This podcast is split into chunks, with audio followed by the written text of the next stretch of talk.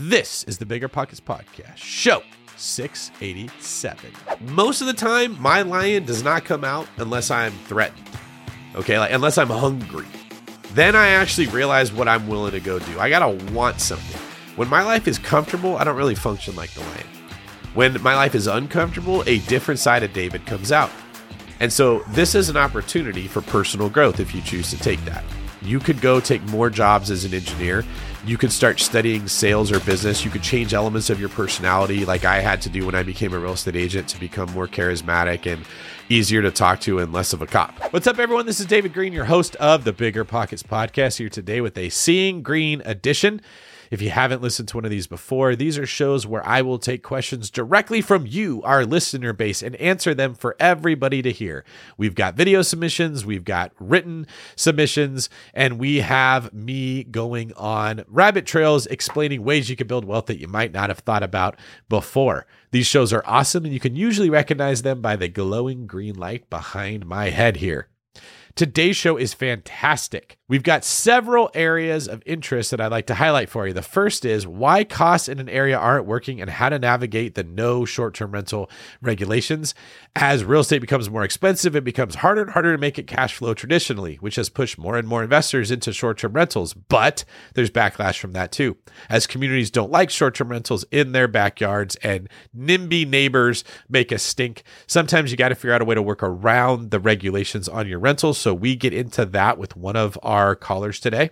We also talk about why changing markets as an agent isn't always the best bet, but what you can do if you're a real estate agent listening to this to grow your business. And then I expand on that to say what you should look for in a real estate agent. That is very important. So that's another point that we get into today's show. What questions you should ask of your real estate agent, how to find the right one. And if you're an agent, how you can make more money, how you can be better in the right way to serve your clients. There's also a great question about finding an out of state agent and putting a team together in a new market that you don't want to miss. So please check that out. This is a great show. Remember when you had to pay to get a lead's phone number? It was like the dark ages until Deal Machine made skip tracing a thing of the past. Now, with your Deal Machine plan, you'll get unlimited access to phone numbers and contact information for no extra cost. That's right, get high quality, reliable information trusted by leading financial institutions, all fully compliant with the federal Do Not Call list. Explore over 150 data points, including age, gender, marital status, occupation, and a ton more. Trust me, this is the data you need for off market deals. With new filters, people flags, and color coded phone numbers, lead management just got a ton easier. Ready to step up your investing game? Sign up for a Deal Machine plan today and gain immediate access to this unlimited treasure trove of contact information and phone numbers. Just head to dealmachine.com/bp. Transform your lead generation and deal making strategies with Deal Machine. Sign up today and start exploring the unlimited possibilities at dealmachine.com/bp. This show is sponsored by Airbnb. Did you know that I turned one of my first homes into an Airbnb? It's true. And it even helped me get the extra income I needed to launch my real estate career. So if you want to try your hand at making even more income with your property, Airbnb is the place to be. Your home might be worth more than you think. Find out how much at airbnb.com/host. Passive income without the property headache? It's possible. There's a way to invest passively in real estate and get monthly income without any tenants, maintenance, or property management. The Wealthy have been doing this for years, and if you're an accredited or high net worth investor, you too can collect cash flow without the headaches that come from owning rentals. How? By investing in a private real estate fund with PPR Capital Management. PPR's co founder, Dave Van Horn, wrote the book on real estate note investing for BP. But he's not just investing in notes. Dave and his team also have an extensive background in commercial real estate. And with PPR Capital Management, they're strategically investing in both notes and commercial real estate nationwide. With over half a billion dollars in assets under management, PPR has provided individuals with a steady source of truly passive income since 2007 without ever missing a payment. Check them out at investwithppr.com. Again, if you're looking to get monthly passive income from an experienced team with a strong track record, go to investwithppr.com today. All right, before we get into our first live coaching call, today's quick tip is Check out biggerpockets.com slash resources. It's a place to find out about all the cool downloads that we have made available and the data that has been put together by our own data guru, Dave Meyer of On the Market. These are the things that Dave and we at Bigger Pockets think would be the most helpful for you to use and see and know. So regularly check biggerpockets.com slash resources. In fact, it might not be a bad idea to leave a tab open on your browser so you can check it every day. And if you listen all the way to the end of today's episode, you might learn a little bit about what tabs are open on my browser as we speak. All right, to start today's show off, we have Garrett with a beard that rivals our own Brandon Turner's and Garrett's car, from which he has asked questions in the past on shows 588 and 618. He's now coming to us today live from said car. Garrett, welcome to Seeing Greene. Thank you, David. Good to be here. Yes. So tell me, what is your dilemma? All right. So, in the past episodes, I've kind of talked about wanting to get into the real estate. Um, my next one was how I can deal with repairs and like which one should take priority. And now I've kind of prioritized these repairs and got that all under control. I'm starting to pay down uh, some financing. However, I'm trying to see long term with this investment and future investments and i'm wondering my question is is my basically trying to figure out an exit strategy.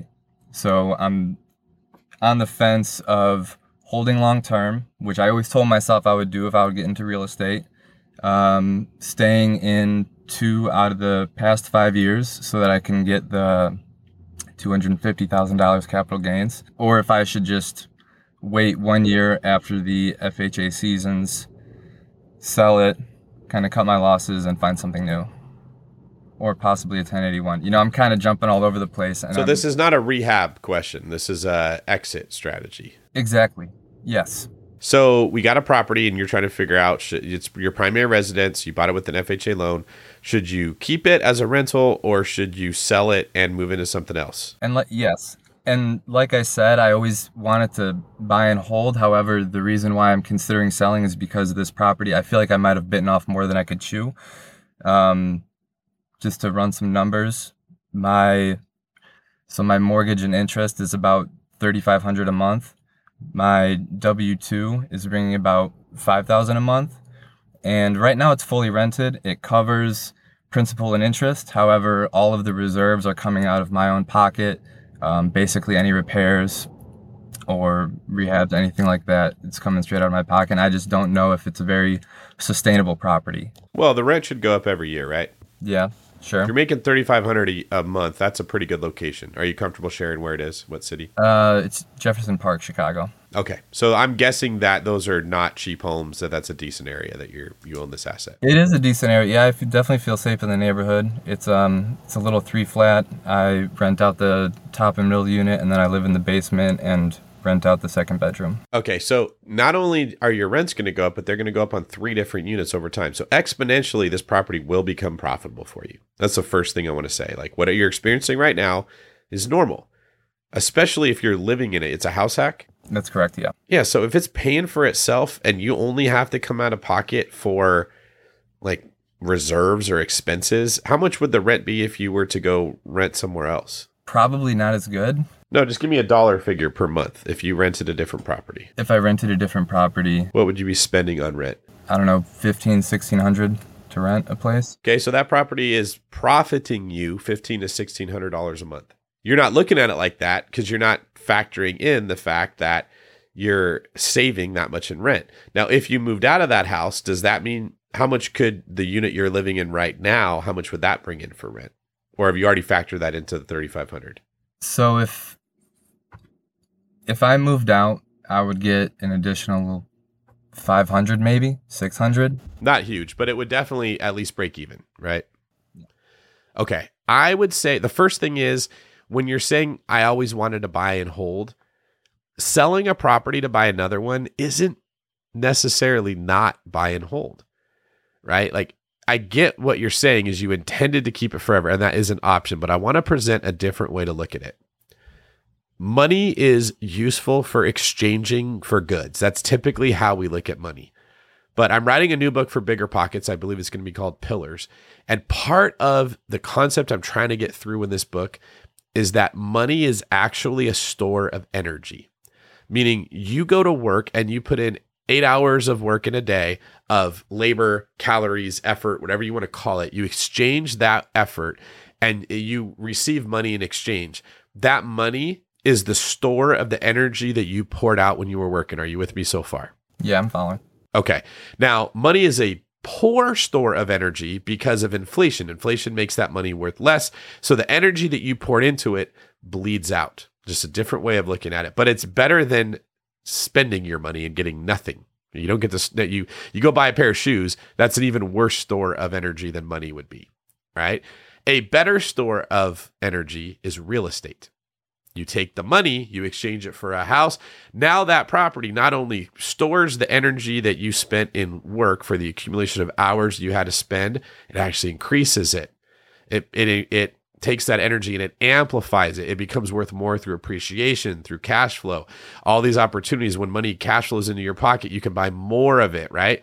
It's just, I, I want you to look at real estate like a store of energy that you have expended previously through work.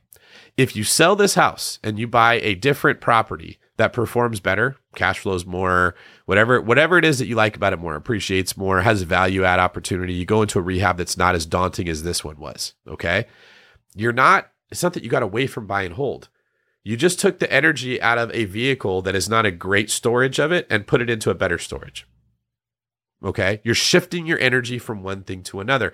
And if this new house has value add opportunity, better neighborhood, also a, a, three flat or a four flat, something is superior to the one you've got, you're still a buy and hold investor. You're just a better one. So I don't want you to be afraid to pull the trigger by thinking, "Oh, I said I was I was always going to be a buy and hold investor." If you're doing real estate investing correctly, you will never own every property that you bought. Okay. If you're really good at this and you end up with 200 single family homes, you're dumb. You need to exchange those for a couple big apartment complexes. They're better stores of energy. They're not going to bleed as much because you don't have to pay attention to them. So, the first point I just like to make here is if you sell it, that's okay. You didn't, you're not a sellout. You didn't do it wrong. The second piece I would say is like, let's look at should it be sold? Um, you had mentioned before the rehabs were very difficult. Is that still the case, or have you pretty much gotten those under control? I've pretty much gotten them under control. A few minor things here and there that pop up, but nothing I really can't handle. Um, but yeah, the repairs are mostly under control. Okay, so you learned you're not going to get in over your head like you were on this one, right? Yeah, exactly. I think I've definitely learned that the hard way, but it learned for sure. so you mentioned let the FHA loan season. I don't think you have to do that. You can sell that house. You don't have to wait a year to sell a home. Are you aware of that? I actually wasn't. I thought you'd have to wait the year. You, you have to wait six months to refinance, but you could sell anytime. And anytime after six months, you can refinance. Don't have to wait a year at all. Now, you may have been thinking you what I guess the year thing is you usually have to wait a year before you can buy another primary residence. Yeah. That may have been where you got confused. Yes, yeah. And you won't be able to use an FHA loan on the second primary residence because you can only have one at a time. All right. So you could either refinance that FHA low, loan into a conventional loan and use the FHA loan to buy your next primary residence, or you could keep your FHA loan and you could use a conventional loan to get your next one. That would be 5% down on a single family home. Are you with me so far? Yeah, I think so. All right, I'm going to complicate it a little bit. Okay. Because if you're going to buy a true multifamily property, like the one you have now, is it actually considered multifamily or is it considered single family, but it just functions as multifamily? It's actually considered uh, multifamily, yeah. Okay, if it's considered multifamily, you often can't put 5% down, like a triplex or a fourplex. They usually want somewhere between 10, 15, it might even be at 20%, even if it's your primary. That, that's one of the Fannie Mae, Freddie Mac rules that changed. So you can use an FHA loan at three and a half percent down to get one of those properties. Right. So if you reach out to, to us at the one brokerage, we're going to walk you through that. We're going to explain. So what might be in your best interest is if you refinance out of your FHA loan, even into a higher rate, which you're not going to like, but you can use the FHA loan to buy your next property. You can put three and a half percent down on a multifamily house, which is much better than being forced to put down 10, 15% on it. You with me so far? So even though the rate goes higher, you get the opportunity to keep more of your capital. And then you just get a better property than you did in year one. less of a rehab that wears you out, a little bit better of a location. You're a little bit better analyzing properties. You're not going to feel the pressure of I got to go buy something because you're comfortable where you're at, so you can take your time and buy the right property.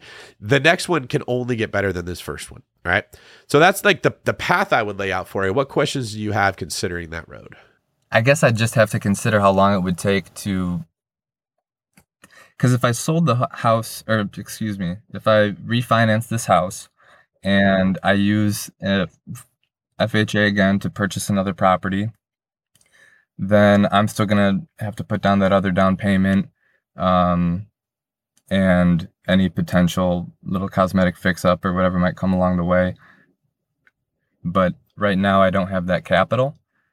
So that's the issue right now. So I'm like, I'm even considering like maybe doing a flip here or there just to get something like this. But I also don't want to, you know, deviate from the path at all of just buying small multifamilies right now. All right, uh, that that helps a little bit here. So, first off, have you added much value to this house through the rehab you did to it? Um, yeah, I'd say some. I mean, I did buy it a little bit over listing, so that complicates things a little bit. But um, I've added new windows. I've waterproofed the basement. Well, what I, the, I see what you're saying, but the, the reason I'm asking is if there's more equity in the home, when you when you refinance out of the FHA, you may be able to pull some cash out, which could be your down payment for the next home. But if the work you did wasn't necessarily going to make the house worth more, or if the market has gone down since you bought it, which likely could be the case, there might not be as much cash to pull out of it as as what you think. So that would be your first option is I want to refinance. I want to refinance into primary residence loan and I want to pull cash out. If they let you, there you go. You got some money for the next deal. If not, just go back to the drawing board. You're saving rent right now that you don't have to pay. You said $1,500.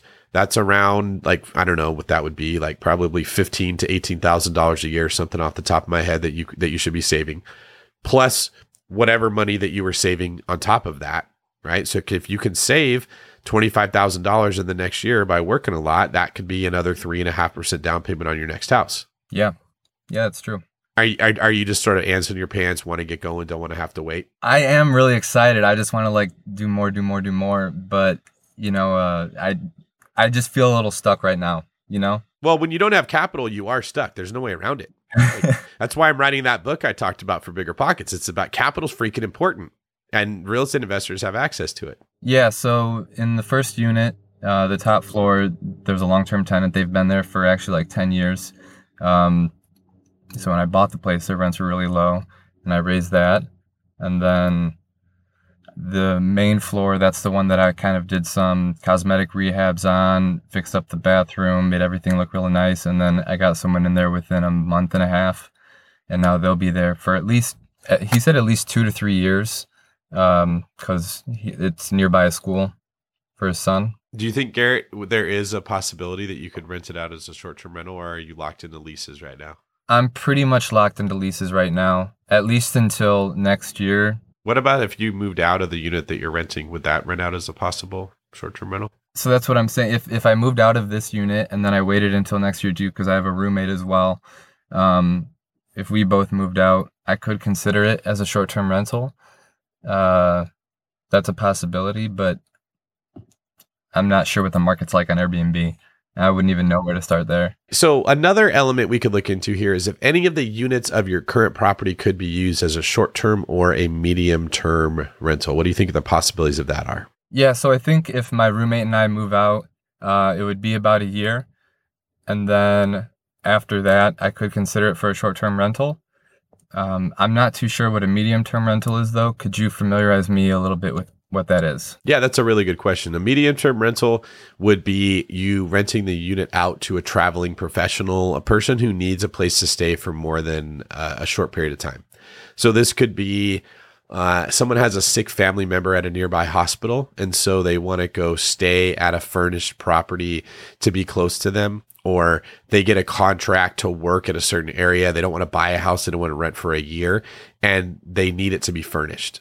So these are typically like corporate people that are moving somewhere, someone who moved into an area to get a, uh, like a temporary job. Maybe someone's like, "Well, I work remotely and I met this new this new girlfriend and I kind of want to get to know her. So I'm going to move to this area, get my own space. I don't know if it's going to work out or not, so I don't want to be committed." So those medium-term rentals are something that we're starting to see a lot more of coming into the space and it's not as much management on on the owner's behalf because once the person moves in, it's kind of like they treat it like it's a long term rental. So those would be some options that you could have to try to increase the revenue on this particular property. Outside of that, what are you doing for work right now? So for work, I am in the construction. I'm in the construction industry. I'm an engineer. Um, basically, I'm out on the job site and making sure that the contractors and laborers are following the plans necessary to complete the project. Do you have options where you could increase your income with what you're currently doing? So we do have reviews coming up. That's about it. I am actually currently looking into a second form of employment, like seeking some part time work with either uh, an insurance agency or selling solar panels, something where I can, um, you know, there's room to to grow and room to make more. It's commission based. And maybe if that takes off, I could consider switching over into that. But right now, I really do like what I do. I'm just looking for some extra money on the side. Okay. I'm going to give you my philosophy on this, and this is not this the opinion of everyone at Bigger Pockets or everyone in the world. Just my personal way of looking at it. When we run into the problem of not enough capital, I want to scale. I want to buy more properties. I want to get more into real estate you got two options. One road is look for creative strategies. And this is typically the one that gets put out as the best option. Go find someone that's got an off market deal and take over their loan. Go find a deal from a wholesaler. Like, go do some kind of magic that you can figure out how to get this deal without money so you can scale. Go borrow money from other people, learn how to raise private capital. The problem is, we're often giving that advice to people that are newer to investing, like yourself, right? You want to get more reps and you want more at bats. That's what you need. The other option is to take that desire to buy more homes, which is this is the option that I took in life, and let that be the carrot that motivates me to go work harder, take more opportunity, get another job, start a side hustle, start another business, improve the way that I add value to the employer that I have, do something to try harder. Right. So, Garrett, you're a human just like everyone else. And there is a uh, element in you that is powerful and brilliant and genius. It's a lion. All right. We all have that. Most of the time, my lion does not come out unless I'm threatened. Okay. Like, unless I'm hungry. Then I actually realize what I'm willing to go do. I got to want something. When my life is comfortable, I don't really function like the lion. When my life is uncomfortable, a different side of David comes out. And so this is an opportunity for personal growth if you choose to take that. You could go take more jobs as an engineer. You could start studying sales or business. You could change elements of your personality, like I had to do when I became a real estate agent to become more charismatic and easier to talk to and less of a cop. All right. I would encourage almost you and almost everyone listening to take that road. You want more than what you got. You have skills in construction. You know you're good at real estate. You clearly understand this. It's time to level up. It's time to get over whatever insecurities, fears, worries, concerns all of us carry around every day that keep us from moving forward. Right? It's hard, it's scary. That's why you need the carrot. And you're feeling it. Okay, so that's the advice that I'd like to give you is what can you do to go get into a different career, a different industry, do more of what you're doing right now so you can make more money so that you can go buy this real estate that you want to. Yeah, thanks David. I'll uh, I'll have to consider that. It sounds like good advice. All right, cool man. So going into the future, tell me the next steps you're going to take. Um, I'd like to obviously purchase more real estate. I'm thinking one property every year following Brandon Turner's favorite or uh, famous stack method. I just finished Multifamily Millionaire. It was awesome. Um, and then eventually, after five, six years of owning enough properties and becoming 100% financially free, I'd like to travel more with my fiance, then wife, um, and uh, just have time to spend with my family and be able to continue purchasing real estate um, and having that gener- generational wealth for for my family. Well, if that's the goal, personal growth accomplished through real estate will definitely make that future even sweeter. So good luck with that, Garrett. Let's stay in touch. All right. That wraps up our conversation with Garrett. Hope you're liking the show so far. At this part of the show, we like to pivot a little bit and read some of the YouTube comments that we've received on previous shows. I like to hear what you guys have to say, what you're enjoying, what you're not enjoying, what you'd like to hear differently. We read these and we do take them into consideration. So please keep commenting on YouTube as well as subscribe to this channel. If you can, take a quick minute to hit that little bell to be notified when new shows air, like, and then share this with anyone else who you think wants to grow some wealth through real estate. Our first comment comes from Phil. I would agree that it's easier to find contractors right now, but I'm still finding it tough to BRRRR. I find that it's more work on the front end, making sure the numbers work given the higher interest rates. What are your thoughts, David? Well, yeah, this is one of those issues where everything in real estate, there's always something that's difficult and something that's easy in different markets. So when values were going up like crazy and anything that you bought was appreciating. More and more people were buying. It was fueling the frenzy of prices going up, and finding a contractor was incredibly difficult to do. So, if you, even if you found a great deal, if you didn't have a person that could go in there and fix it up, or their costs were exorbitant, you had to pass on it. Well, now there's contractors that are willing to work and their prices are better. But guess what? That's because there's less demand for them. And why is there less demand? Because it's harder to find the deals that work, just like Phil is saying. Now, Phil, you're saying that it's harder to find deals that work because of interest rates, which leads me to believe that what you're referring to is it's harder to find something that will cash flow when you're done. A few things to keep in mind on that front you write the offer based on what numbers work for the cash flow. So don't be scared or don't hesitate to write lower offers in this market that favors buyers. It doesn't really matter what the list price is, it matters what your number is to make that work. We call that the home run number. So consider using some of Bigger Pockets calculators to analyze these deals and find what numbers work and write your offers at that price. Then just follow up with these people to see who wants to play ball.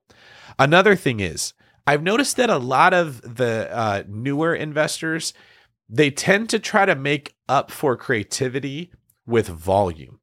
What I mean by that is they will analyze more deals that don't work looking for the one that will. Whereas I would look at something and say, yeah, interest rates are too high to cash flow at that number. It's not going to work. So I'm going to quit analyzing those kind of deals. I'm going to look for a different kind of deal that would work. And how that actually turns out in real life is I look for properties that have more than one unit or even more than two units. I look for ways in a property. Can I finish out the basement and make a separate unit? Does this one have an ADU that I that other people are not entering into their calculations? What additional ways can I generate revenue from a property that makes the numbers work? Remember how we were saying a while ago that you don't find great deals, you make great deals? Well, you can find great deals in today's market, but you can still make great deals. So if you guys are banging your head into that brick wall, if it feels like you're trying to take that square peg and push it into that round hole and it's just not working out, find a way to take that square peg and put it into a square hole. Analyze different kinds of BRRRR opportunities with more than one source of revenue. That's what I'm doing. I have three BRRRRs going on right now. No, four. And all of them, every single one of them, I am adding square footage to that property or converting existing square footage to add a revenue generating component to the deal, which does make the numbers work. That's all you got to do. This show is sponsored by Airbnb. Did you know that a long time ago, before I ever started my real estate business, I turned one of my first primary residences into an Airbnb? And that's the extra income that I needed from Airbnb that gave me the confidence to go out and work for myself and eventually quit my nine to five job. And now I have dozens of Airbnbs all over the country. I've even partnered up with the old David Greene on a recent property in Scottsdale to take our portfolio to the next level. And of course, we host it on Airbnb. But you don't need to be a full time real estate investor to start on Airbnb. As a matter of fact, I was self managing 10 properties while working my nine to five job, so I know anybody can do it. Think about it this way you're looking for extra income and going on a vacation. Wouldn't it be great to rent out your space and let your property pay for itself while you're gone? I did this one time. I pitched my wife and my roommate, because we were house hacking, on the idea of renting out our home, and it paid for all of our expenses on a trip to Mexico City. So go and give it a try. It might just change your life, just like it did mine. And I really do mean that. Your home might be worth more than you think. Find out how much at airbnb.com/slash host.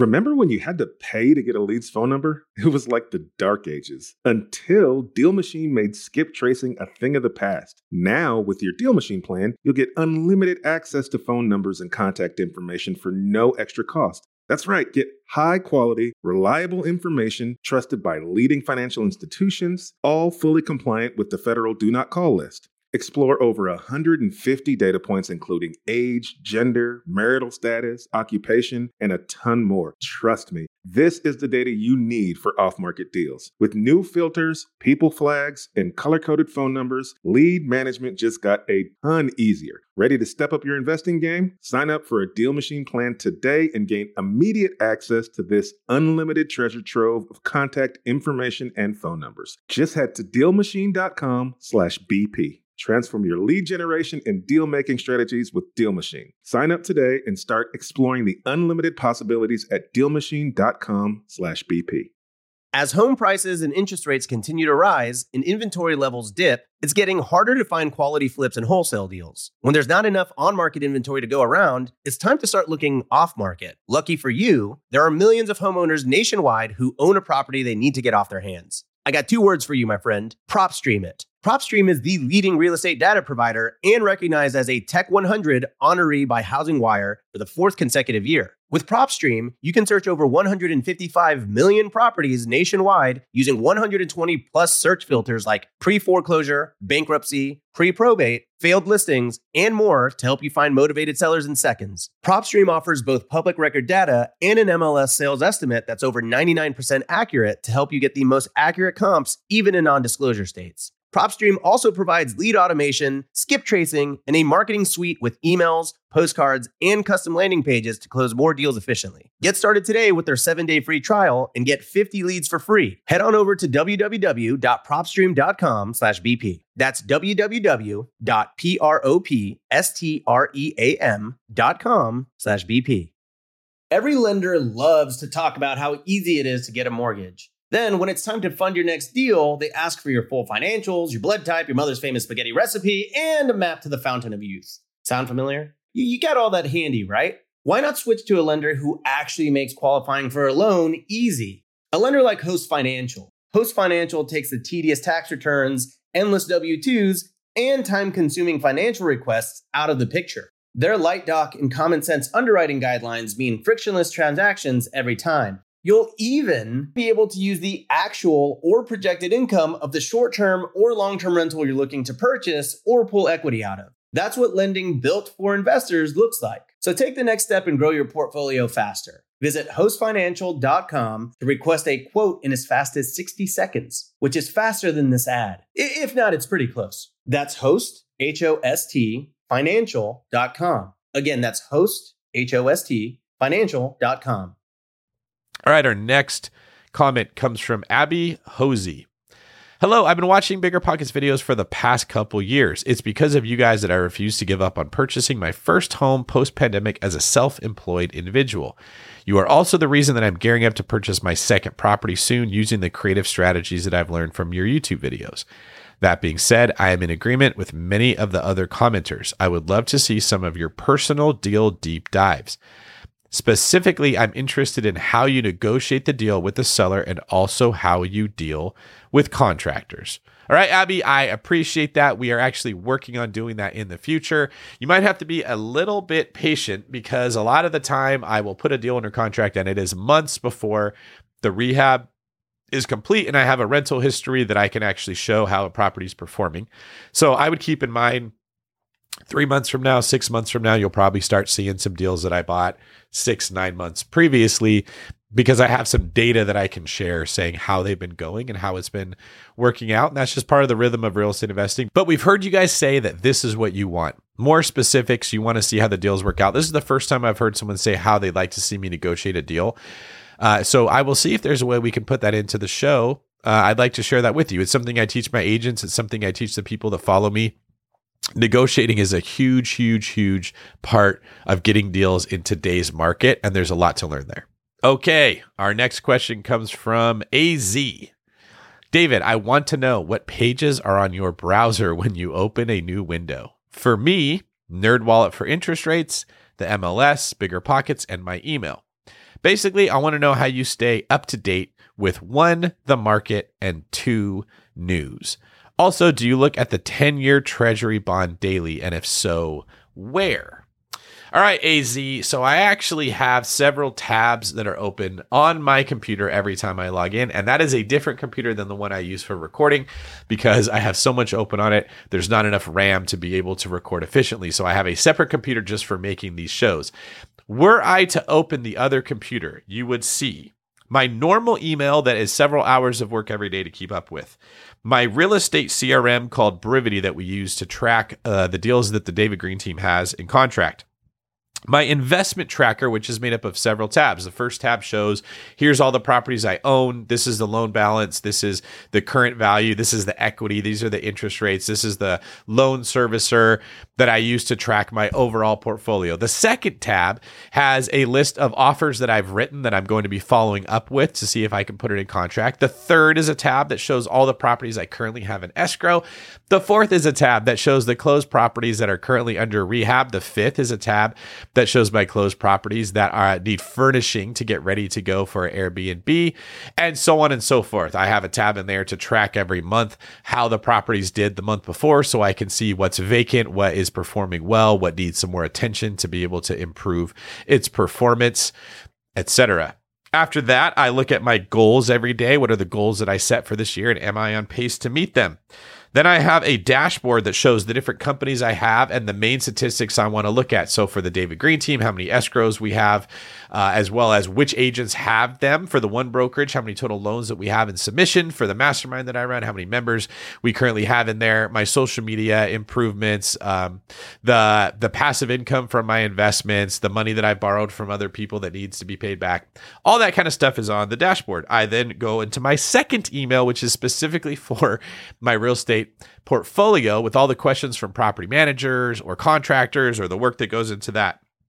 Then I have a tracker that shows the overall profit of every company that I have and different revenue sources that I have. There's probably 25 different sources there that I review to see am I improving? Am I falling down? What's going on? And that is what I look at when I need to track like what went wrong. We made this much revenue. Now we're only making this much now as the CEO.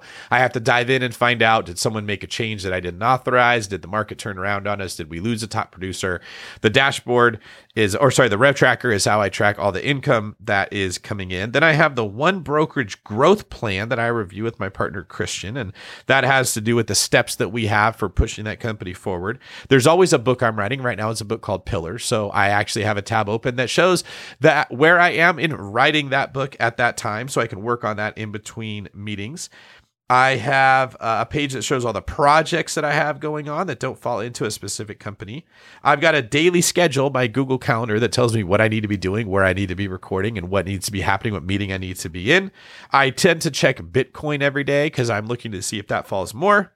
I've got a bigger pockets inbox. I keep a tab open for that so I can try to keep up with the things that come in there. This isn't in my tabs, but I do have to check my DMs in Instagram, Facebook, and whatever other social media is out there to try to keep up with inquiries from that. I have research I'm doing for the book Pillars. There's several tabs open for that as I'm looking up uh, studies that have been done in personal finance or how people can make more money. I've got my David Greene Team Mastermind where we have a website that actually all the members talk in each other with. And so I review that as well and more. So I don't actually have a website that I'm spending a whole lot of time looking up. I'm tending to just try to keep up with the chaos of what is happening as I'm building this ecosystem for investors to come to if they need whatever it takes to be able to have a trustworthy agent, loan officer, insurance provider, all the things it takes to be able to uh, take what you learned at Bigger Pockets and then go execute it. So Bigger Pockets is incredible at helping you start, scale, and manage your portfolio. And then I just try to fill in the little gaps of the specifics of what people need to be able to do that better. So most of the news that I get comes from specific searches that I do or um, something coming up in my phone. Like I'll get notifications that this just happened.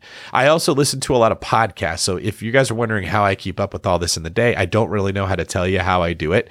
But if you're not getting an answer from your email, this is probably why. Whenever I'm not working on something, if I'm taking a break to go walk or I'm going to the gym or I'm going to eat, I put in my AirPods and I listen to different podcasts that talk about the same type of stuff. So I am constantly having information going in my brain about other people that have read the news and they have digested it for me. And I get their take and their summary on it. So I like that you asked me that question. I left out probably two thirds of the other tabs I have open. I just couldn't remember them off the top of my head because I don't have that computer open. But thank you for that question.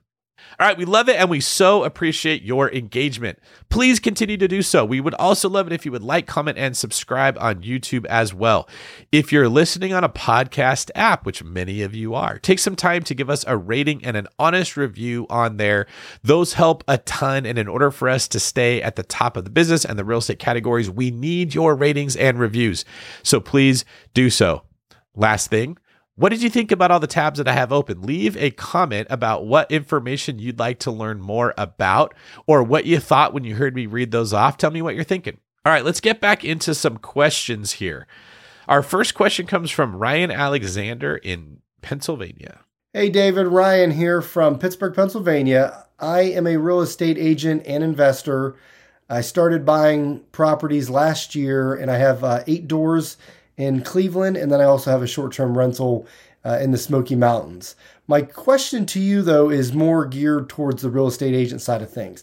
I, I got my license back in 2019, but I was only part time for the past three years. I, I went full time uh, this past March because you know help from the rentals and everything. I was able to get out of my nine to five.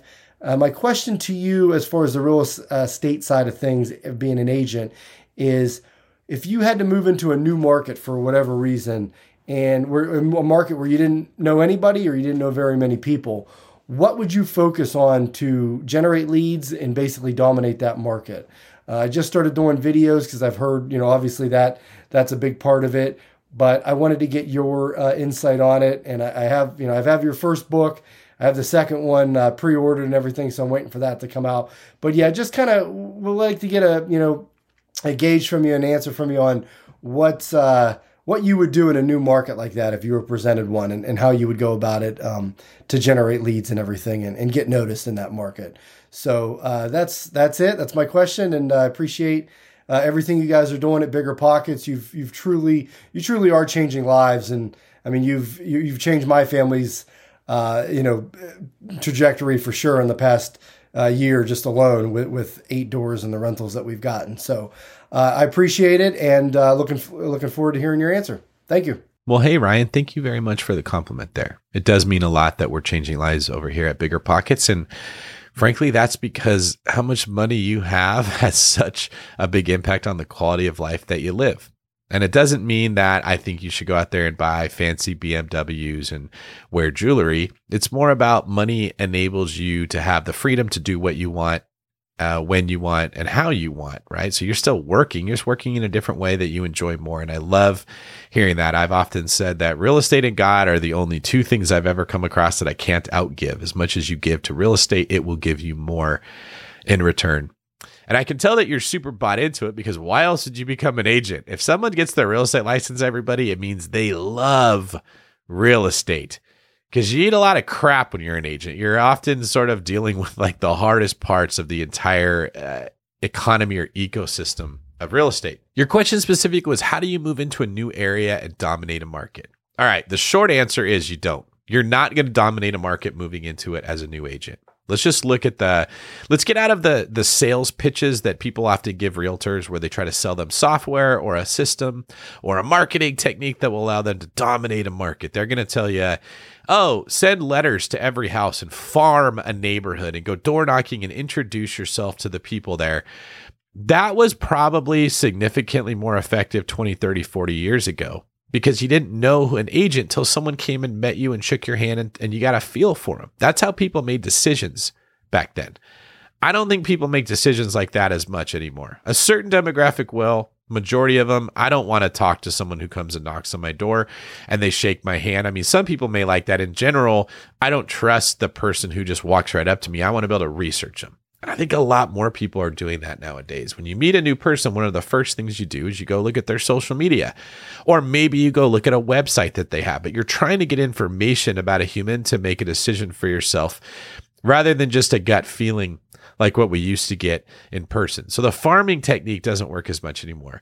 Video does help that you mentioned specifically because it allows people to get more information about you. But here's the problem video is very easy to do, which means every other realtor is doing it. And so we go deeper and deeper down this rabbit hole of how you make yourself stand apart. And it's incredibly difficult to do because everyone else is already doing anything that I could tell you. When you look at the realtors that crush it there's a few patterns that I've noticed emerge. The first one is that they have been in the industry for a long time. It's typically the agent that's been in for 20 years, 15 years, 25 years that's doing so well. And as I asked myself, why is that? It became pretty clear it's because they have the biggest database. Time in the market as an agent, much like an investor, is your best friend because you meet more people. That's what you really want. You want an army of humans that are sending you referrals, which is a relationship situation. And the longer you give yourself to build these relationships and the more that you can build, the better you will do. If you jump around from city to city to city too many times, it makes it too hard to build the relationships that agents need to thrive. The second thing that I will notice with successful agents that do really well is that they make sure that every client has the best experience possible. They don't try to automate their job. They don't try to turn it into something that's quick and easy. They're not transactional. They're actually not necessarily doing it for the money. The money follows the relationship. I know the difference between the agents that worked hard to make me money, that worked hard to find me deals, and the agents that just waited for me to tell them what to go do. The ones that work hard for me, the ones that go out of their way to find deals are the ones that get my business and my referrals the most. So you have to, again, it comes down to the relationship component. Now, if I were to move to a new market, the first thing I would consider is I want to move to a market with high price points. I want to be selling $800,000 homes, $1.4 million homes, not $200,000 homes. I would also brand myself as a person that helps people to make money. So you want people from out of your area to be looking for you because they're easier clients to work with. You don't go show them 70 homes. They look at the homes you send. Maybe they find one on their own. They send it to you. You go to the property, you send a video, you do a lot of due diligence. The numbers work. They put it under contract. Those are much better clients than your standard ones. So you want to be able to market yourself as someone who can do everything. You have the property management connection, you have the contractor connection, you have the lender connection, you have you know of all the numbers to the city that they need to call to get the permits for whatever they want to do.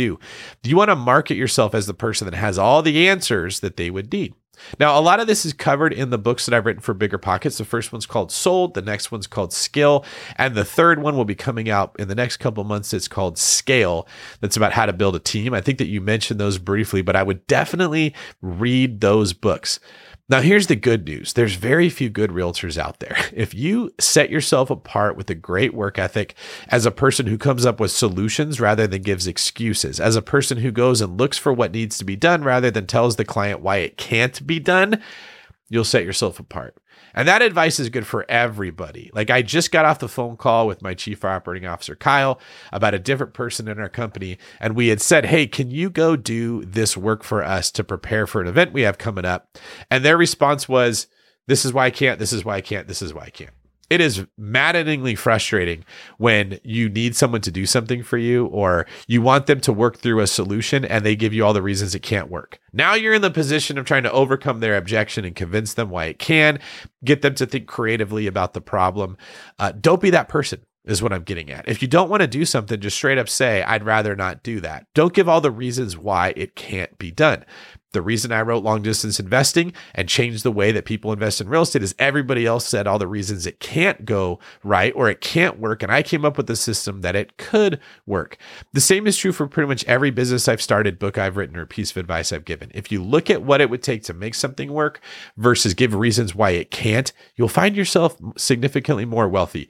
Ryan, you got the love for real estate, you got the drive. I can tell your energy is very positive. If you're a solution oriented person, you will absolutely succeed. I hope this advice helps you and reach back out and let us know how it's going. Next question comes from Becky Pike in Oregon. I'm in Oregon and I'd like to invest on the Oregon coast, but so far I found that rents don't cover the mortgage payment very well.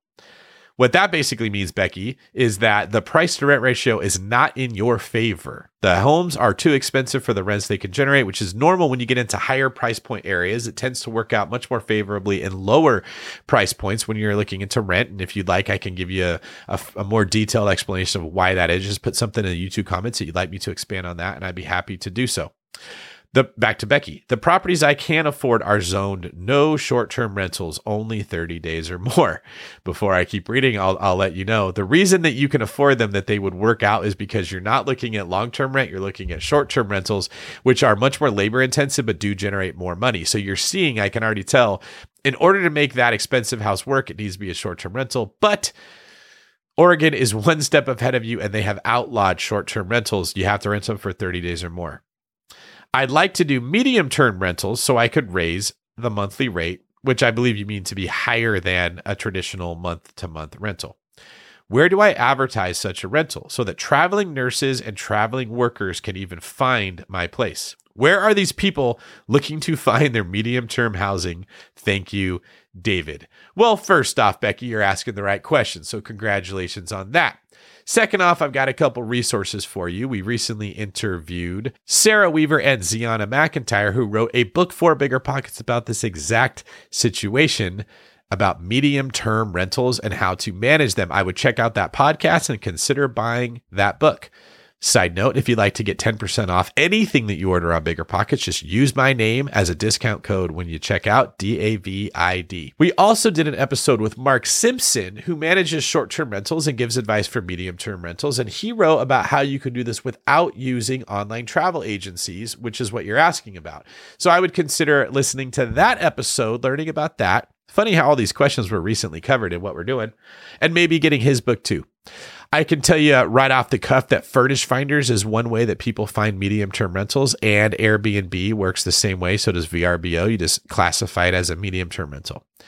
And then the last piece of advice I'll give you is I don't look for that myself. I hire people who have experience doing this to be my property manager and they figure out where to go advertise it. So that's another avenue that you could take is finding a person who does this and hiring them to advertise on whatever platforms I specifically don't know about.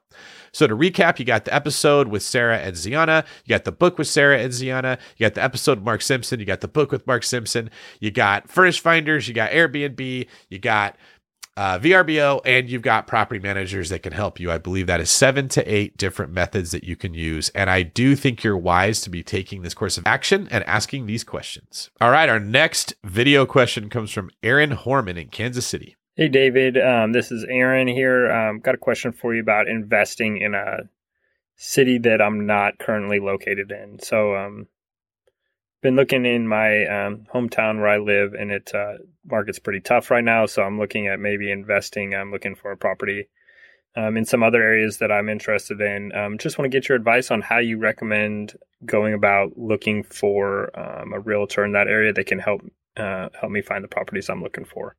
Uh, thanks for your feedback and uh, everything you do with the podcast. Greatly appreciate it. Thank you for that, Aaron. And I do have some advice I can give you because I'm in a similar boat. First one, if you didn't know it, I wrote a book called Long Distance Real Estate Investing that specifies exactly what you can do to find a realtor in another market if you want to do it by hand. So you can check out that book by going to biggerpockets.com slash long distance book and using the discount code David for 10% off. That will help you out quite a bit. Second off, you can use the Bigger Pockets Agent Finder by uh, clicking on Tools and then Agent Finder and typing in the area where you want to buy. You'll get a list of agents that are affiliated with Bigger Pockets that understand the lingo, that have worked with investors before. Research them and find one that will help you. Third, you can reach out to me directly and you can ask. And if I have an agent in that area that I've used before, I am happy to refer them to you. And then fourth, you can actually start asking other people on the Bigger Pockets forums if they've used an agent and did they like them.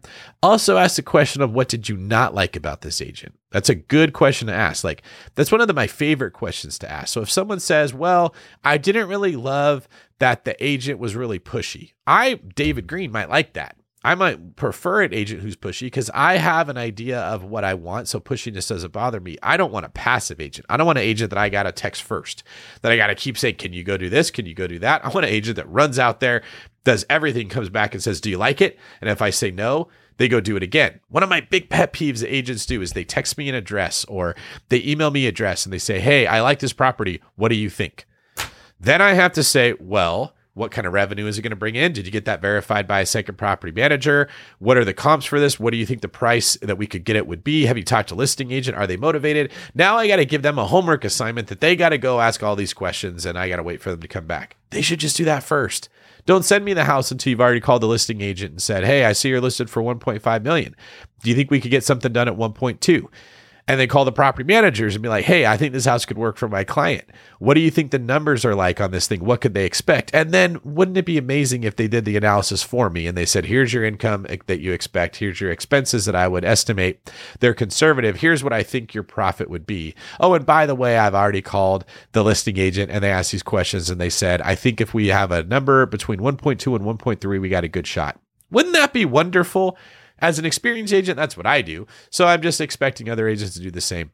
Aaron, if you ask these questions when you're interviewing the agents and tell them that's what you like, you'll get a better feel for what you can expect when they are working with you and then be very direct about what you want. That's another problem that the clients make. It's not always the agent. A lot of the time, the client doesn't communicate their expectations because they don't want to seem needy or they don't know what's industry normal or whatever their issue is.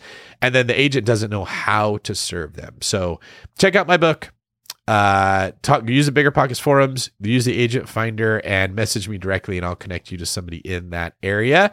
Thank you very much. And that advice goes to everybody else who's looking to invest long distance as well. I am here for you, and so is Bigger Pockets. One of the key components of long distance real estate investing was this idea of a core four. So I basically, you know, I call it long distance real estate investing, but it's really a book about systems. These are the systems that I put in place. And if I have these, I can invest anywhere. And a key piece of that is your team. And your team is made up of four people your deal finder, which is typically your real estate agent, your loan officer, your contractor, and your property manager. And if you have those four people, you can invest anywhere. So, as you're doing this research, my advice would be to ask your realtors do you have a good contractor? Do you have a good property manager? Uh, you're looking for realtors that can give you actual access the people that you're going to need to get a deal done in that area. If they say, no, I don't have any of that, no, I don't have any of that, they probably don't do a lot of deals because just by nature of doing a lot of business, they come across referrals that are needed. So that's one of the things that I always prioritize. Is this a person that can help me with putting my team together? And if they're not, they better have a very specific niche skill set. They better be great at analyzing deals. They better know a lot about short term rentals. They better uh, have some access to off market stuff that other people don't have. There's got to be some reason I'm going to work with you if you don't have a team, because then I got to put the team together myself. Good luck out there. Happy hunting. All right, that is our show for today. Thank you, everybody, for joining us on this Seeing Greene episode. I hope that I gave you some information that you didn't already know that will help you in your journey. And I hope you had a good time listening. It's important that as I give you information, I also make it fun and easy to listen to. So let me know if there's anything I could do to make the medicine taste better, right?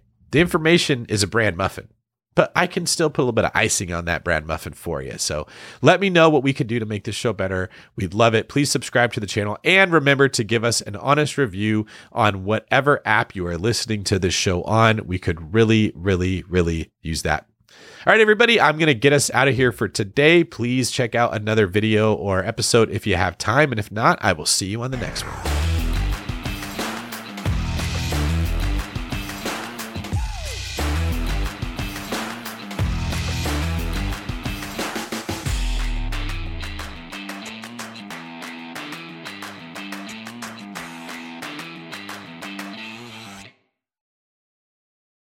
The market is changing, and finding your way can be tricky. Rates shift, headlines whirl, but your goal hasn't changed. You want financial freedom. And the best investors know it's not about timing the market, it's about time in the market. If you're ready to get into the real estate investing game or take your game to the next level, finding an investor friendly agent is your next step. With Bigger Pockets Agent Finder, you can find the right agent in minutes. Just head to biggerpockets.com slash deals and enter a few details about what and where you want to buy, and bam! Instantly match with an investor friendly agent who fits the bill. These local market experts can help you navigate the neighborhoods, analyze the numbers, and take action with confidence once and for all. This free resource is only available at biggerpockets.com slash deals. Get an agent, get the deal, and get closer to financial freedom at biggerpockets.com slash deals. That's biggerpockets.com slash deals to find your investor friendly agent today. The content of this podcast is for informational purposes only. Past performance is not indicative of future results, and all hosts and participant opinions are their own. Investment in any asset, real estate included, involves risk. Use your best judgment and consult with qualified advisors before investing. Only risk capital you can afford to lose. Bigger Pockets LLC disclaims all liability for direct, indirect, consequential, or other damages arising from reliance upon information presented in this podcast.